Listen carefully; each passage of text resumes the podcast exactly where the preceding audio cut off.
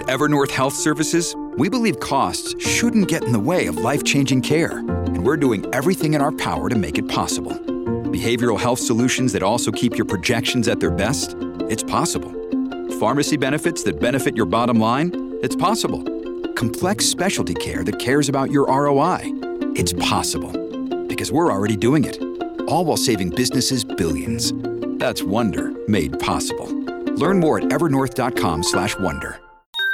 Podclass, i podcast di classe editori. Si chiude una giornata interlocutoria per le principali borse europee, Milano poco sopra la parità. Linea mercati. In anteprima, con la redazione di Class CNBC, le notizie che muovono le borse internazionali.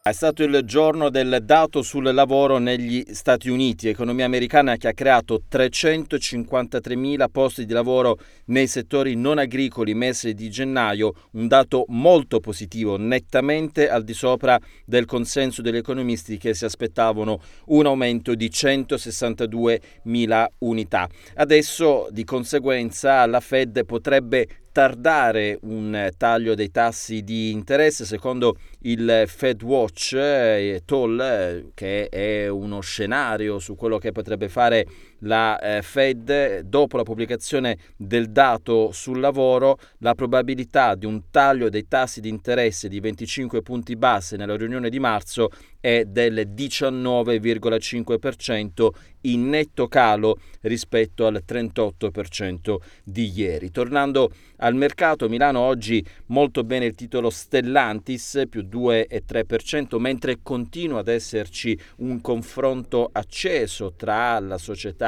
e il governo. Ieri anche questa apertura eh, da parte del ministro Urso di entrare nell'azionariato eh, di Stellantis. Acquisti anche su Team più 2,16%, mentre tra i titoli più venduti c'è Saipem che cede l'1,7% ed è nettamente il titolo che ha fatto più fatica questa settimana, lascia a casa circa il 12%. Lo spread ripartirà la prossima settimana poco sotto i 160 eh, punti base, settimana prossima dove protagoniste saranno le banche che presenteranno i conti, si parte lunedì con Unicredit, il giorno dopo invece è il turno di Intesa San Paolo.